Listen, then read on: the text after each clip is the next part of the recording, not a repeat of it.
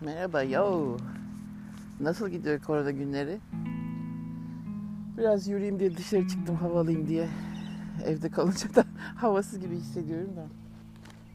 Ee, Etraf burada boş olduğu için çok sorun değil. Parkta oturuyorum şimdi kenarda. Ee, bir yoğurt almam gerekti. Hemen aceleyle girdim. Maskeyi taktım. Eldiveni taktım. Markete girdim. Yoğurdu aldım çıktım.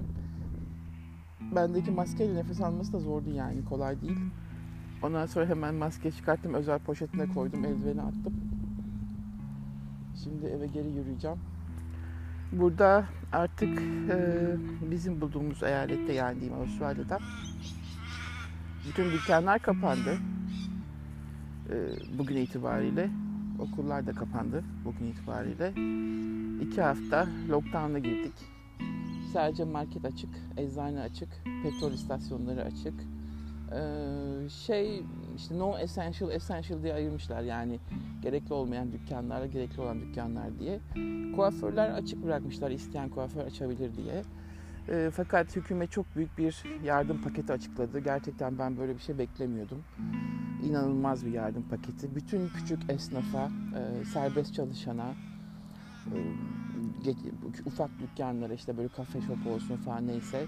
Eğer devam ettirmek istiyorlarsa işlerini veya kapatmak istiyorlarsa de 20 bin dolarla 100 bin dolar arasında işte e, ölçüsüne göre dükkanın işin yardım paketi çıktı. E, bütün işsiz kalanlara aylık maaş. Normalde burada işsizlik maaşı 1100 dolar falan da önceden. Şimdi onu 2500 dolara çıkarttılar. Ve bütün işsiz kalanlara da direkt application yani başvuru hemen yapılsın diye kolaylaştırmışlar. Yalnız e, büyük kuyruklar oluşmuş şeyde. Sosyal devlet büro ofisleri var burada. Onun önünde. Neden bunu online yapmadılar başvuruları anlayamadım. E, o bir sorun. bir şey yaparken de bazı şeyler tabii aksıyor herhalde. Düşünemiyorlar demek ki önceden böyle bir hazırlıkları olmadığı için. E, emeklilere şimdi ekstra maaş çıktı. Emekli maaşlarının üzerine bir 1500 dolar daha kadar ödeyecekler. E, çok büyük bir yardım paketi. İstiyorlarsa bankadan çekebilecekler ve 6 ay kredisiz, şeysiz, e, interest free yani ne diyorsunuz ona Türkçe'de interest'te hmm, bir, bir ekstra ödemesi olmayacak yani sadece 6 ay boyunca. Daha sonra burada bir emekli fonu var. Çalışırken bütün paralarınızın bir kısmı, maaşın bir kısmı emekli fonlarında birikiyor. O emekli fonlarına normalde 65 yaşın öncesinde ulaşmak mümkün değil yaş sınırı vardı. Onu kaldırdılar. İsteyen herkes emekli fonundan 20 bin dolar çekebilecek. 2 sene içinde 10 bin dolar, 10 bin dolar şeklinde çekebilecekler. Bu da çok büyük bir yardım. Çünkü o emekli fonları 65 yaşına kadar biriktiği zaman genelde 150-200 bin dolar kadar büyük bir para tutuyor. İşte ondan da bir 20 bin doları açmış oldular yani böylece onu izne verdiler. O da çok büyük bir yardım. Yani kimse şu anda parasız değil. Herkes evinde oturuyor ee, sırf evinizden çıkmayın yeter ki biz e, geleceğinizi düşünüyoruz. Bu insanlara işte yardım etmemiz lazım diye başkan açıklama yaptı. Zaten normalde Avustralya Başkanı normalde göremezsiniz TV'lerde öyle politik konuşmalar falan yapmaz. Burada her şey kendi kendine bütün sistem tıkır tıkır yürüyor çünkü. Fakat son bir haftadır tabii işler iyice e, kötüleştiği için Avustralya'da başkanı da televizyonlarda her gün basın toplantısı yapıyor. E, tüm gazetecilerin sorularını falan cevaplandırıyor insanları hem teskin ediyor hem sakinleştiriyor hem de kuralları bir bir açıklıyor, anlatıyor, tekrar anlatıyor, tekrar anlatıyor. Bu çok güzel bir şey tabii. İnsanlara tekrar güven veriyor, destek veriyor ve bu kadar büyük bir paket yapacağını ben de düşünmemiştim. Beklemiyordum yani buradaki Avustralya Başkanı'ndan. Ee, pek de şey değil yani ekonomi açısından da iktidar zorlayacak büyük bir paradan bahsediyoruz. Yaklaşık 1 trilyon TL'ye falan denk geliyor bu harcadıkları para bu nüfusa göre yapılmayacak şeyler değil. Ee, Türkiye'nin de yapmadığı için çok üzülüyorum ben oradaki insanlara ve burada büyük şeyler var. Ee, yardım kuruluşları var, e, vakıflar var. Bu charity'ler diyoruz işte o yardım kuruluşlarına. Onlar işte hayvanları besliyorlar ya da olsun işte çocukları okutuyorlar. Böyle food bankler var. Gidip yiyecek alabileceğiniz bankalar var. Eğer işte evsizseniz veya çok mağdur durumduysanız o kurumlara da ayrıyeten 50 bin dolar kadar yardım paketi çıkarttı. Yani bütün böyle yardım eden vakıflara da para desteği verdi ki böyle hiçbir şey eksik kalmasın, yardıma koşulsun diye. Sonra insanlar gruplaşıyorlar, birlikte para topluyorlar, işte artistler falan. O paralar yine eksik kalan insanlara, yardıma ihtiyacı olan insanlara gidiyor. çok büyük bir yardımlaşmaya girdiler. Aynı e, yangında olduğu gibi. Ve çok güzel gidiyor yani şey olarak ama bir iki ay daha giderse bu böyle kapanma işlemleri tabii birçok şey de kapanacak. iş yerleri falan da ne olacak bilmiyorum ekonomik kriz ondan sonra altından nasıl kalkılacak. Aşağı yukarı bir 6 ay kadar süreceğini söylüyorlar bu işin. Çok hızlı e, burada araştırmalar daha önce size söylemiştim çok büyük diye medikal araştırmalar. Çok büyük laboratuvarlar var. 17 milyon 17 milyar dolar ona ayırmışlar. E, çok hızlı işte çaresini bulun, ilacını bulun, aşısını bulun, e, testlerini hızlandırın falan diye üretimini. O bir taraftan gidiyor. Sonra işte askerler yardım ediyor. İşte maske üretimi olsun, şey özel kıyafetler olsun hastanedeki doktorlar için. Özel zaten klinikler açılmıştı ama hastanelerde özellikle korona hastanesine dönüyor bir taraftan.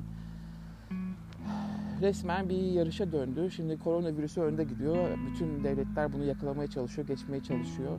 Ve Avustralya'da şimdi şu anda iyi durumda. Ee, bu her şeyde korona savaşta. İlginç şeyler oluyor. Biz hayatımızda tabii böyle bir felaket görmedik. İnsanlar da görmedi, devletler de görmedi ama bütün şey gibi düşünmek lazım. Yani bir savaş seferberliği gibi düşünmek lazım. Ve o nedenle ne kadar üretim fabrika varsa bunun devreye sokulması lazım. Bunu burada beceriyorlar ama keşke Türkiye'de becerselerdi. Ee, o savaş zamanlarında hani İkinci Dünya Savaşı'nı biz görmedik ama gören insanlar biliyorlar nasıl şey yapıldığını, e, üretimin herkesin işte evlerinden kıyafetler diktiğini, e, bütün fabrikalarda kadınların çalıştığını falan biliyoruz. O üretimlerin tekrar başlatılması lazım çok acil. Bizde eyaletler de kapandı. Burada eyalet sistemi var. 6 tane eyaletimiz var. Eyalet sınırları da kapatıldı. Yani Avustralya kendi havalimanlarını falan kapattı yurt dışından gelişleri ama aynı şekilde birbirleri içlerinde eyaletler de kapandı. Yani şu anda üretimde sadece eyaletteki buradaki eyalet neyse o sınırdan hiçbir şey geçmeyecek. Posta devam ediyor. Hani eyaletler arası posta herhalde açıktır diye düşünüyorum bilmiyorum ama tam. Eyalet sistemi de bu içinde aslında işe yarıyor böyle sistemlerde her eyalette kendini korumaya almış oluyor böylece, böylece dışarıdan gelenleri. Yani turizm tamamıyla bitti burada da. Hiç kolay değil bu günleri böyle yaşamak. İnsanlar işte evlerinden ne yapıyorlarsa birkaç tane şey seyrettim. Yabancı aktör onlar habire böyle videolar yayınlıyorlar. Güzel olmuş ama en azından geçirdikleri günleri ne yaptıklarını anlatıyorlar. Bir karı koca komedyen çift vardı mesela. Onlar videolarından kazandıkları her parayı işte bu charity'lere, yardım kuruluşlarına aktaracaklarını söylediler. Böyle çalışmalar çok güzel. Özellikle işte evde durunca egzersiz yapmayı ihmal etmeyin diyorlar. O yüzden hani ben evde yürüyüşler yapıyordum ya YouTube yürüyüşleri. Onlar şimdi çok revaçta. Ee, kendinize bir program kurun günlük. Nasıl işe gidiyorsanız gibi. Saatlik her şeyinizi işte okumanızı, egzersizinizi ona göre ayarlayın diyorlar. Keto'da IF kalktı. Intermittent fasting olmayacak. Yani vücuda istediği zaman enerji vereceksiniz. E, oruç da bir stres çünkü. O nedenle zaman aralıklı oruçlar yok. Az az da olsa ne zaman bir şeye enerji ihtiyaç olacak işte peynir bilmem ne onları vereceksiniz. Çok büyük egzersizler yok. Böyle crossfitmiş ağır çok ağır egzersizler falan yok. Çünkü o da bir stres. Stres arttıkça baş düşüyor işte. Uyku düzeninizi düzenleyeceksiniz. Gecelere kadar böyle işte felaket senaryoları izlemeyeceksiniz. Çünkü uyku düşünce de bağışıklık düşüyor bayağı. Evde kalanlar için bunlar yapılacak şeyler de evde kalamayıp tabii dışarı çıkmak zorunda olanlar, çalışmak zorunda olanlar var. Özellikle o doktorların, hemşirelerin hali, sağlık çalışanları çok zor durumdalar. Bütün yük onların üstüne bırakıldı. Yani şu zamanda herkes herhalde aklından iyi ki doktor değilmişim diye geçiriyordur. Yani virüs onlara patladı resmen. Şimdi herkes kendini e, asker gibi hissediyordur herhalde. Savaşa giden askerler gibi. Bu da biyolojik bir savaş sonuçta. Bir iki tane haber okudum. Bayağı bir kafa kaşır karıştırıcı aslında o haberler. Eylül şeyde hmm, geçen sene Temmuz ayında Kanada'da büyük bir laboratuvar varmış ve bu çok e, tehlikeli maddelerle uğraşan bir laboratuvar. İşte biyolojik böyle virüslerle falan araştırmalar yapılıyor. Ve bu laboratuvardan Çinli bir çift, karı koca ve onların işte öğrencileri bir grup bir virüs üzerine çalışıyorlar.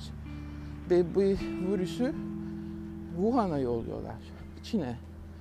Ve bu ortaya çıkınca hem bu karı kocayı hem de çalışan o diğer öğrencileri hemen işten kovuyorlar ve deport ediyorlar. Hatta başlarına sonra oraya geldiğini bilmiyorum ama bu haber çıkmış zaten Temmuz'da. Ve Kanada e, inkar ediyor. Virüs çalınmadı bizden falan gibisine ama çalınmış bir şekilde. Ve işin komiği başka bir haber var. Yeni çıktı bu da. Onunla birleştirince olay daha da kötüye gitti. Amerikan senatosundaki birkaç senatör işte o aralarda Eylül Kasım gibi falan arasında bütün borsa kağıtlarını satıyorlar. Yani demek ki bir grup insan zaten biliyordu. Şimdi bu ikisini birleştirince çok farklı bir şey ortaya çıktı. Resim. Bu bir grup insanın haberi varmış yani olacaklardan. Ee, varsa neden bu ülkeler hazırlıklı değildi? Onu çözemedim. İşte ne halleri varsın görsünler şeklinde mi bıraktılar acaba bütün ülkeleri birbirlerine? Veya işte şu ülke daha fazla gitsin de biz kendimizi şöyle mi koruyalım diye düşündüler. Anlamadım. Şu anda işte ilk üçte Çin, İtalya ve Amerika geliyor. Arkasından işte İspanya, şey İran, e, İspanya, Fransa şeklinde devam ediyor. Ve e, işin ilginci zengin ülkeleri daha çok vurdu. Ya İsviçre bile var yani içinde. E, İsveç, Norveç kötü durumda. Avrupa'yı tamamıyla dağıttılar. Arkasından Çin'i Çin'in nüfusuna bakarsanız Çin'i çok az dağıttılar. İran'ı dağıttılar zaten. Ve Avrupa'yı dağıttılar. Çok ilginç. Şimdi Amerika kendini korumaya aldı ama Amerika'da geç kaldı. Bayağı. Onlarda da durum çok ilginç. Kötüye gidiyor yani. Koskoca işte Kaliforniya eyaleti kapandı. Kaliforniya eyaleti San Francisco Silikon Vadisi. Bütün teknolojinin olduğu yer. Ve Kaliforniya'nın geri kalan kısmı da bütün tarımın yapıldığı yer. Yani Amerika'nın tarımını vurdular. Ve teknoloji vadisini, Silikon Vadisi'ni vurdular. Ve benim aklıma şey geldi birkaç sene önce, onu Twitter'da yazdım. İki buçuk sene önce hatırlıyor musunuz? İşte Facebook vardı. Orada bir Facebook'ta bir çalışan üst düzey yönetici adam. Ben dünyanın sonunu gördüm. Artık sizi size bırakıyorum diyerek kaçtı. Bir adaya yerleşti. Bütün her şeyini hazırlayıp kendini orada izoleye çekmişti. Ben onu hatırladım. Ve hakikaten eğer bu şey böyleyse, planlıysa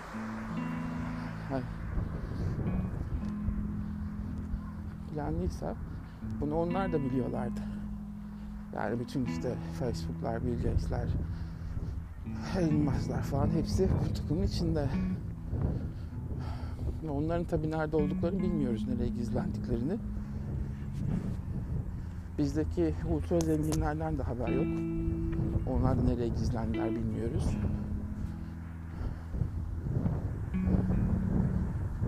Garip yani. Fakat bizdeki orta seviye ve düşük seviye zenginler kaçamadı. O bir bakıma iyi oldu. Çünkü biz bunları nasıl toparlayamayacaktık ülke olarak. Kaçsalar değer. Şimdi onun acısını herhalde yaşıyorlardır. Kendi ettikleri bu düzene kapanıp kaldılar.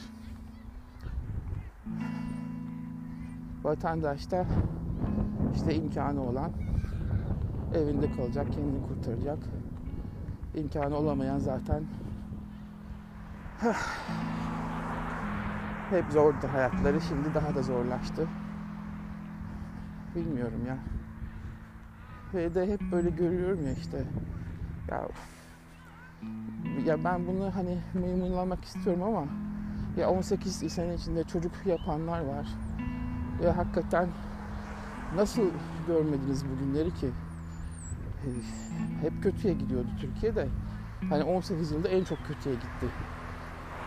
Yani neye güvenerek çocuk yaptınız ki şimdi herkes çocuğunu kendisine bir şey olsa bu virüs yüzünden çocuklar harap olacak, ortada kalacak. Çünkü büyüklere oluyor ve öyle bir yaş şeysi yok. Ee, yaşlılar tamam bağışıklığı daha düşük diye ölüyorlar ama çok genç ölen de var. Bütün o yoğun bakımlar genç dolu. Ve o gençler de sakat kalacak. Ciğerleri bir kere arızalandı mı hayat boyu sakatlar yani. Ve yoğun bakıma girenlerde %50 şans var. Yaşa bakmıyor. 50-50. Ölüm ve çıkım oranları. Kurtulma oranı. Her şey çok kötü yani. E bu kayıpların çocuklarına nasıl bakılacak? O da bir ayrı bir sistem gerektiriyor. Ve insanlar tamam hani e, kazaymış, kansermiş, diğer griplerden daha çok ölmüş olabilir ama bunda böyle birdenbire gidiyorsun. Yani sana işte bir ay içinde öldün kaldın savaşı gibi çok ve dünya çapında çok garip bir şey bu his. Daha hiçbir şeyini ayarlayamadım. Resmen trafik kazası yani hakikaten. O yüzden çok zor. Biz yine iki kişiyiz işte. Biz kendimizi idare ediyoruz evde. Zaten ben uzun yıllardır evdeyim. Hani iş hayatımdan sonra. Son 7 senedir hep evdeyim.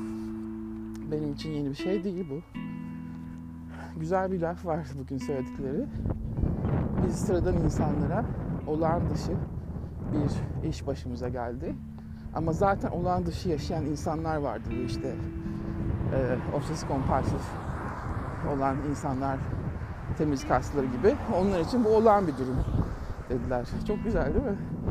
Biz sıradan insanlara, normal insanlara, olağan insanlara yani olağan dışı bir durum. Ama olağan dışı olan insanlara olağan bir durum. güzel bir söyleyiş bu. Hakikaten başımıza geldi. Ee, yapacak bir şey yok. Üzülmeye de gerek yok. Kendinizi depresyona sokmaya da gerek yok. E çünkü bizim değiştirebileceğimiz bir şey değil. Ve kişisel anlamda herkesin yapacağı şey uzak durmak. Olabildiğince insanlardan uzak durmak yani. İşte o havayla bulaştığında söyledim size. Aerosol zehirlecinin içinde kalıyormuş. Ee, ve o da yarım saat havada sigara dumanı gibi yayılıyor. Yani 2 metre mesafe koysanız ne? önünüzdeki 2 metre içinde size de geliyor konuyor üzerinize. Duman şeklinde yani aerosolde. Ve onun da anlamı kalmıyor. O nedenle işte özel tulum hazırlayacaksınız veya ben yağmurlu ısmarladım. Hani üstümü alıp hemen onu çıkıp acil şeye markete gitmek için ve hemen de maske eldiveni takıp öyle sonra da Maskenin üzerine de hatta koruyucu, yüz koruyucusu yaptım. Bugün almadım gerçi yanıma da. Ama alacağım. O yüz koruyucusuyla işte maskeyi de koruyorsunuz ve gözlerinizi de koruyorsunuz gözlüğün üzerinden. böyle böyle yapmak lazım. Evde herkes zaten maske yapsın. YouTube'da çok güzel şeyler var maske yapımı. Kumaştan yapıyorsunuz çift taraflı. Nefes alabilir gibi. Bu en azından ilk bir bariyer oluşturuyor. İçine de filtre koyabilirsiniz yani. Güzel olur. Ve bunun çok çok yapmanız lazım. Çünkü herkese maske de yetmeyecek bir zaman sonra. Tabii ne kadar dışarı çıktığınıza bağlı bu olay. Ee, olabildiğince işte dedim ya evden bir kurban seçeceksiniz. O böyle haftada bir kere en boş zamanda acil koşup gelecek. Gerisi online servis. Online servisler de şu anda aksıyor. Birçok firmada mal kalmadığı için benim de birçok iptal oldu siparişlerim. Onlar da aksamada. Ee, çalışanları da azalttılar zaten. O yüzden de aksamada. Yani battı balık yan gitmiyormuş. Biz iyi battık. Bu Survivor Savaşı'ndan nasıl çıkacağız bilmiyorum. E, fakat ben dedim benimkine eğer ben kaparsam yani ilaç neyse bana evde getirsinler. Ben hastaneye falan gitmek istemiyorum yani. Versinler ilacımı. Ben evde onları kullanayım. O hastane ortamına girmem ben. Öleceksem de evimde ölürüm ya. Bana ne? İtalya'dan böyle garip garip şeyler yazıyorlar. İşte sokakta ölen insanlar. İşte sevdikleri aileler ölmüş. Onları kapının önüne battaniye sarıp atmışlar. Ondan sonra orduda topluyormuş cesetleri. Yok artık dedim. Yani tabii olmaz olmaz diyen her şey oldu da bu kadar da mı oldu yani? Bilemedim. O yüzden zor günler. Ee, hiçbir şeyde anla, inanamıyorsunuz ki yani böyle sanki işte bir korku filmi anlatıyor birisi de siz böyle seyrediyormuşsunuz gibi bir hal var. Öyle olunca en iyisi küçük dünyanız, eviniz onun içinde yaşamak yani. Bırakın artık işte eş dost akraba kendinizi kurtarmaya bakacaksınız bugünlerde. Kimde maaş varsa onun yanına taşınacaksınız ailede. Veya kimde maaş varsa 2-3 arkadaş birlikte yaşayacak. Çok kısıtlı bütçe şeklinde hiçbir ekstra harcama olmadan. Zaten burada bütün şeyler kapandı, alışveriş merkezleri. Yani kıyafet miyafet kimse düşünmüyor da alışlar kalmadı. O Türkiye'de hala kıyafet siparişi veriyorlarmış online. Ya iyi de giyecek yeriniz yok ki. Niye kıyafet alıyorsunuz? Çünkü savaş zamanlarında işte anlatırlardı ya işte hani kahveyi bile iki defa kurutup kavurup tekrar kullanıyorlarmış falan diye. Yani hiçbir şey olmadığı günleri düşünün. Ona göre e, ayarlayın kendinizi. Bu sahip olduklarınız bile artık olmayabilir şu anda. E, her şeyi çok idaretli kullanmak zorundayız. Arkadaşım işte yakınıyordu. E işte böyle günde 3 öğün yemeye falan başlamış. E, yememesi lazım dedim. Yani hafif yesin bir iki bir şey ama e, atıştırma gibi. Hani bir öğün iki öğün ancak öyle. Yoksa dedim hiçbir şey dayanmaz ki öyle üç öğün herkes yediği zaman. Her şey garip. İnsanlar da çiftlerde herhalde birbirini yiyorlardır evde şu anda. Herkesin bir odası olması lazım imkan varsa. Herkesin bir space'i kendi işine baktığı bir sakin kafayla oturduğu bir yer olması lazım. Ee, mesela arkadaşımın durumunda yapamaz yani onun eşi hep çünkü boza pişirir evde onun başında. Ee, zor yani onun durumu çok vır vır vır bir insan. Ee, hiç susmaz yani o evde. Dedim bu kadın olmalıymış hakikaten yani erkeğin de vır vırı hiç çekilmiyor. Onun işi daha da zor. Bizim ev sakin bizde konuşan yok fazla. Ee, yani çok ihtiyaç olmadıkça zaten neyi konuşacaksın ki? Zaten şeyde dil sorunu da olduğu için İngilizcesi olmadığı için fazla. İşte tane tane ben iki bir şeyleri çeviriyorum, anlatıyorum. O kendi dilinde okuyor haberleri falan. O yüzden fazla bir konuşma şeysi yok. Zaten bir şey vır vır etmeye başlarsa da ben onu susturuyorum. Çünkü hayatta en gelemediğim şeydir yani. Böyle vır vır eden insan tipine dayanamam ben. Tamam diyorum şimdi kapat. Ee, bu konuşulacak zaman değil gibi geçiştiriyorum. Ben kendi kitaplarımda, filmlerimde işte e, onlarla uğraşıyorum. Bahçeye daha çıkamadım. Bahçede yapacak işler var ama içimden canım istemiyor bahçeyle bakmak da yani. Öyle bir şey. Bu spor işi devam. Evin içinde. İşte çıkarsam bir yarım saat dışarıya yürüyüş işi de devam. O belki yürüyüşü biraz da arttırırım onu sabah akşam yapabilirim yalnız. Yine eski sisteme göre. Çünkü habire böyle hani evde durmaya alışayım ama böyle bir, bir de herkes durmuşken hazır etrafta boş nasıl yani bir de bana kal diye düşünüyorum. Parka gelen bile yok çünkü. Daha çok insanlar arabasında olduğu için burada hani normal zamanda yine bir parka çıkanlar oluyordu. Öncü öğlen saatlerinde. Şimdi onlar da kalmadı. iyicene gitti. Yani ortalık iyicene bana kaldı istediğim gibi oldu. Plajları falan da iptal ettiler burada toplantı olmasın diye. işte insanlar kalabalıklaşmasın diye. Plajlara girmek de yasak.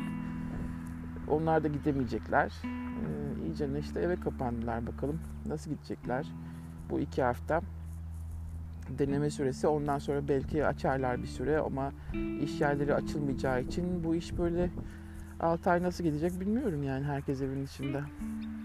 Göreceğiz. Neighborhood diye bir app var burada uygulama, komşu uygulaması. Çok güzel yapmışlar onu. İngiltere'de var, işte burada var. Amerika'da var mı bilmiyorum. Da bütün komşunuzda yani çevrenizde bu yaşadığınız bölgede olan her şeyi haberdar ediyorlar birbirlerine. Mesela birisinin ihtiyacı varsa atıyorum şey istiyor acil tuvalet kağıdı hemen birisi gidip kapının önüne bırakıyor tuvalet kağıdını veya birisi e, bir servis sunuyor diyelim ki işte ben bahçenizdeki çimlerinizi kesebilirim diyor şu paraya veya parasız işte bir tanesi demiş eş, e, ben alışverişe giderken size de bir poşet taşıyabilirim isterseniz parasız falan diye yardımlaşmalar başlamış. O komşu app'ini indirdim ben de uygulamasını. Çok hoşuma gitti. Dün bir tane şey anlatıyor hemşire kadın çok şiddetli şey olmuş. Yine böyle öksürüklü işte grip şeklinde.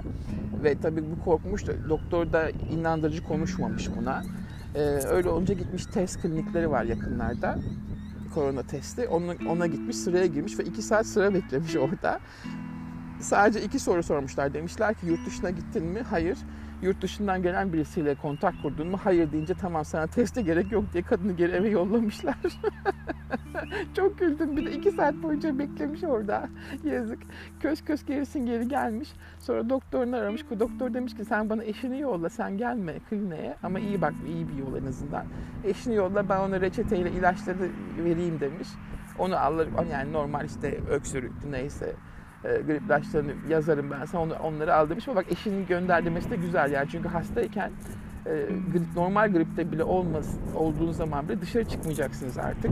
Başka insanların da bulaştırmasın. Yani en azından mesela diyelim ki grip olursanız o bile bağışıklığı düşürdüğü için daha büyük bir tehlike oluşturuyor ve başkalarına bunu bulaştırırsanız için o insanları tehlikeye sokmuş oluyorsunuz. Yani insanlık aslında bir şekilde şunu da öğrendi. Ben burada eskiden de şeyleri görürdüm Asyalıları böyle hep maske takarlardı, takarlardı nezle ve gripten. İnsanlar onun yaşamasını da öğrendi şimdi. Yani gripken bile aslında asla ve nezleyken asla okula gidilmeyecek, işe, işe gidilmeyecek ve kalabalığa çıkılmayacak. Mecbur kalırsanız kalabalığa çıkarken mutlaka maske takacaksınız bulaştırmamak için. Ve insanlara bu da oturtuluyor şimdi. Normal gripte bile bundan sonra Herkes ne işe gidecek, ne okula gidecek, ne de dışarıya çıkacak. Bir hafta boyunca kendini izole edecek. Bu da güzel bir şey oldu bence. Pardon. Koronanın kazandırdığı şeylerden biri yani. Ah, işte böyle. İngiltere'deki arkadaşım aradım. O polis istasyon, polis station'da çalışıyor. Hmm, memur olarak ve haftada üç gün işe gidiyor. İşte birkaç şeylerin azaltmışlar çalışanlarını ama hafta üç gün bu gittiği için devam edecek o şeyine. E, fakat tabi ortam pek iyi değil. Polislere de çok büyük yük düşüyor bunda. Onlar da hep dışarıdalar. E, onun durumu da bilmiyorum. Bir kedisi var zaten. Kendisi de 55 mi 57 yaşında mı oldu şu anda. Biraz diyor işte eve aldım erzak falan ama hiçbir şey kalmadı marketlerde diyor. Ben de işte iki öğün yiyorum diyor. Hani meyvesi, sebzesini bir öğünde, biraz proteini belki öbür öğünde. O şekilde idare ediyormuş. Ama tabii ona bir şey olursa kedi ortada kalacak diye çok korkuyor. O da kediyi düşünüyor tabii. Ee, herkes bir zorlaştı yani. Evine de kimsesini de almaz ya. Böyle bir şeydir. O titiz bir kadındır. Başkasıyla da yaşayamaz. Tek başına yaşıyor öyle. Bilmiyorum ki ya. Herhalde eşler daha iyi durumda şu anda birbirlerine destek olmak açısından. Hatta bir komedyen adam şey dedi karısına. Benim yanımdayken ben seni virüsten koruduğumu hissediyorum dedi.